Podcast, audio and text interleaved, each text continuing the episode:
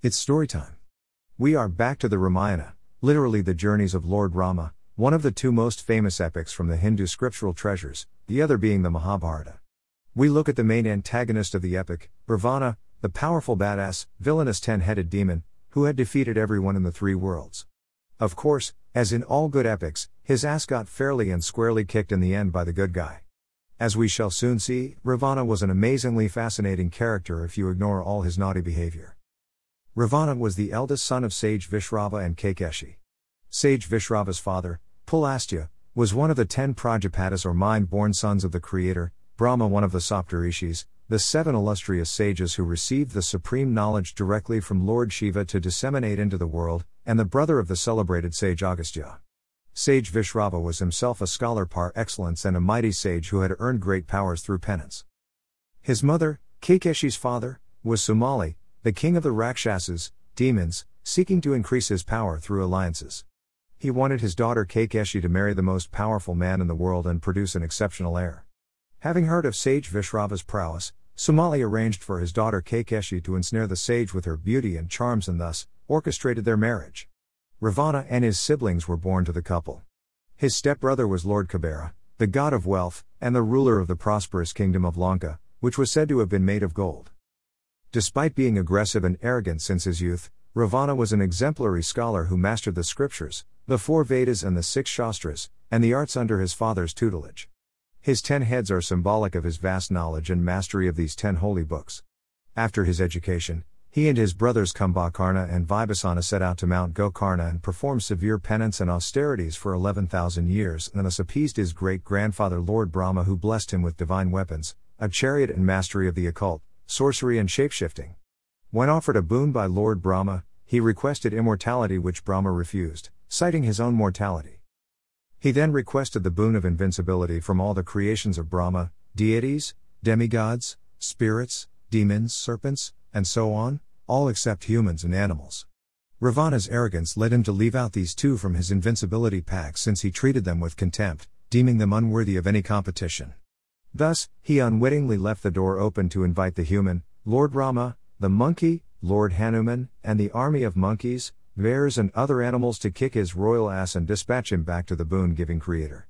I feel the article The Top 100 Things I'd Do If I Ever Became an Evil Overlord should be a must read for all evil overlords, so they learn from past mistakes of other evil overlords. On receiving the boons, he approached his maternal grandfather, Sumali, and took charge of his Rakshasa armies. He first invaded and usurped his brother Lord Kubera's kingdom of Lanka and made it his capital. He also stole the Pushpaka Vimana, the aeroplane that Lord Kubera flew. He then established his superiority over the heavens, earth, and then netherworlds, thus becoming the unchallenged ruler of the three worlds. Such was his supremacy that he decided when the sun would rise and set. The deities and the planets had become his slaves. Before the birth of his son, Indrajit, he determined the most auspicious positions for the planets and commanded them to be seated where he wanted. Unfortunately for Ravana, Lord Shani, Saturn, played spoilsport. Ravana punished Lord Shani by crippling him. Despite his characterization as an evil demon, Ravana was a noble, just and capable ruler, who appointed Shukracharya, the guru of the demons, as his priest and advisor. From Shukracharya, he mastered economics, political science, and statesmanship. Ravana was also a renowned physician and authored seven books on Ayurveda, Siddha medicine, pediatrics, etc. He was also a master astrologer, having authored the Ravana Samhita, an anthology of Vedic astrology. He has also authored books on Sanskrit, commentaries on the scriptures, and many more. That is one hell of a learned and knowledgeable evil demon. Ravana is considered one of the greatest devotees of Lord Shiva. Once Ravana saw his mother doing an abhishekam, ritual bathing, of the Shiva Lingam, an idol representation of Lord Shiva. When he inquired what she was doing, she mentioned that she was doing ritual bathing of Lord Shiva. He asked his mother where Lord Shiva lived, to which his mother responded, Atop Mount Kailash. The haughty Ravana told his mother that it was unbecoming of her to bathe an idol. As the mother of Ravana, she deserved to bathe the Lord himself. He set off to Mount Kailash with the desire to get it to Lanka. On reaching Kailash, he attempted to lift the mountain, setting it to start rumbling. What followed next is the typical set of events that happen in a married man's home. The husband is sitting peacefully in a no thought state, staring into space. An alarmed wife screaming at her husband to do something. Husband in a chilled out state wonders why the wife is so excited. He nods to give her some visual clue that he has noticed her yapping. Of course, he doesn't give a shit and ignores her, hoping she will go away. The wife, seeing no action from her husband, gets even more agitated. In the meantime, the children are also screaming and crying. Finally, a husband sighs and decides to do something to make the nagging wife and children go away. Thus, the nagging wife and child make a chilled out man take it out on another chilled out man, thus creating two non chilled out men in addition to the original problem, i.e., the nagging wife and children. This, in short, is the problem with the world since Adam decided to make better use of a spare rib. The snake, like the well meaning ant, only convinced Adam that it would be a good idea for him to get hitched. The forbidden fruit was the better half. God, of course, knew what was coming and kicked Adam and Eve far away from where he would not be easily bothered by their everyday drama. Back to our story. So, Lord Shiva presses his pinky toe on the ground and the mountain crushes and traps Ravana under it. The earth is said to have quaked with Ravana's cry of pain when the mountain was pinned upon him. That was when Shiva named him Ravana, which means he, of the terrifying roar, his original name was Dashanana, the one with the ten heads. For the first time, Ravana met someone more powerful than him. He was seized with intense devotion for Lord Shiva. He did what most sensible people do when they have too much time on their hands start a musical band. Expecting a short trip, Ravana had not packed his musical instruments. He got creative and created the Ravanhatha, a stringed instrument, using his fallen hands as the stem, one of his heads, which he ripped off, as the resonator and the tendons, sinews, and nerves of his hands as the strings. Being a musical maestro, he composed the Shiva Tandava Stotram, Rudra Stotram, and other devotional hymns and sang them to Lord Shiva. Ravana's enchanting, exquisite music and pure devotion moved Lord Shiva to tears, who forgave and released him from under Mount Kailash after 1009 years. In addition, Lord Shiva gave Ravana his indestructible sword Chandrahasa and a part of himself, Atmalingam, for Ravana's mother's worship. An evil demon who was considered one of the greatest devotees of Lord Shiva. Hmm. Note to readers the above has been attempted by a crazy 10 headed demon trapped under a mountain with nothing to lose. Please do not try this at home. Ravana then kidnapped Mother Sita, which soon brought Lord Rama, her husband, along with his hastily cobbled but fierce animal army at his doorstep. When Lord Rama reached the shores of Lanka, his advisors asked him to perform a powerful fire ceremony to propitiate Lord Shiva and get Lord Shiva's blessings for his victory. Lord Rama agreed and asked them to discuss the necessary details. They discussed among themselves and understand that the presiding priest must be a master of the scriptures, an exceptional scholar, and an ardent devotee of Lord Shiva. The only one who fit the bill was. Guess who? Ravana. Lord Rama sent a request to Ravana through a messenger. Lord Ravana agreed to preside over the puja. As a Brahmin, he had to accept any request for performing a rite, even if it was to his detriment. Similarly, as a king, he couldn't deny any request made by a subject, Lord Rama was in Lanka and hence qualified as one. Ravana came to Lord Rama's camp and inspected the location, and gave precise instructions on the setup, the materials to be used, the tasks, the procedure, and so on. He noted a possible problem. A married man conducting a ceremony must be accompanied by his wife for the ceremony to bear fruit. In this case, Lord Rama's wife had been kidnapped by Ravana. Lord Rama deftly reminded Ravana that it was left to him to provide a solution as the presiding priest.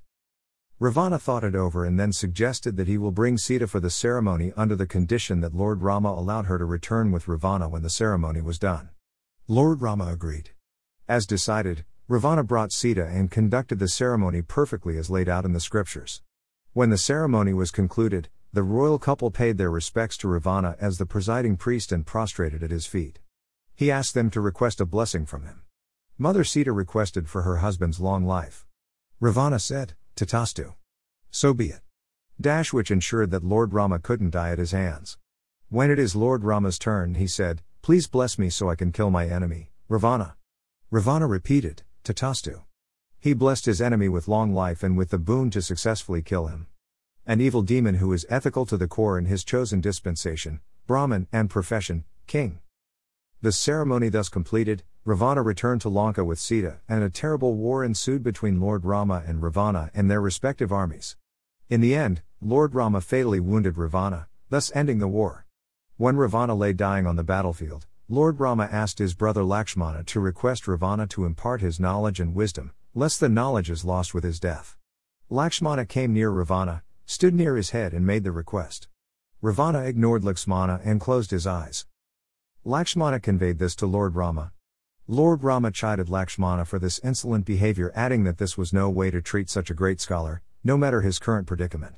Lord Rama said that the right way to approach a teacher is with complete humility at his feet. Lord Rama approached Ravana thus and requested him to impart his knowledge and wisdom. Ravana approved Lord Rama's approach and told Lakshmana to learn the proper etiquette from his illustrious brother. He transferred all his knowledge and wisdom. An evil demon who is magnanimous in death as in life. I am not privy to what was shared in the handover, but here are a few nuggets of wisdom. One is common sense do not piss off your charioteer, your gatekeeper, your cook, and your brother. They can screw you unexpectedly in more ways than one. Another one which I love is defer bad actions to the future. Do good actions immediately. This will hold you in good stead throughout your life. Mohanji always says, Shubhasya Shighram, do the auspicious now. In his Guru Purnima satsang in the Festival of Consciousness, Mohanji also said, Be aware of bad thoughts that may harm you. Be aware, watch them, do not act upon them and slowly let them drop off. Either Mohanji was there at the handover, or this may be standard guidelines in the Book of Life, the universe and everything, that all the masters have access to. Painting Ravana, or Hitler, with the demon brush may be too simplistic. In Ravana's case, a tad unfair. Too often, we tend to paint people in black and white, good people and bad people, while in reality, all are a shade of gray. The potential for a Gandhi and a Hitler exists in each one. A robber Ratnakara filled with remorse became sage Valmiki overnight, while one of the most powerful devotees of Lord Shiva, driven by ego and lust, became Ravana. As Mohanji says, what we feed, thus we are. When we taint with our monochrome brushes and label people as demons, we ignore the demon sitting within us, just waiting for the right opportunity to unleash itself beyond our control. Like the Incredible Hulk. The ultimate devotee thinks of his chosen deity all the time. Ravana used one of the lesser known devotions, Vairata Bhakti, the devotion of enmity, that resulted in intense hatred for Lord Rama, whom he thought of every moment of his life. He thus guaranteed his liberation. He further kidnapped Mother Sita to piss off Lord Rama, an avatar of Lord Vishnu, enough to come after him and kill him. When you die at the hands of an avatar, you are instantly liberated. Thus, Lord Rama helped Ravana give up his demon form, release him from all his terrible sins, and grant him moksha, liberation.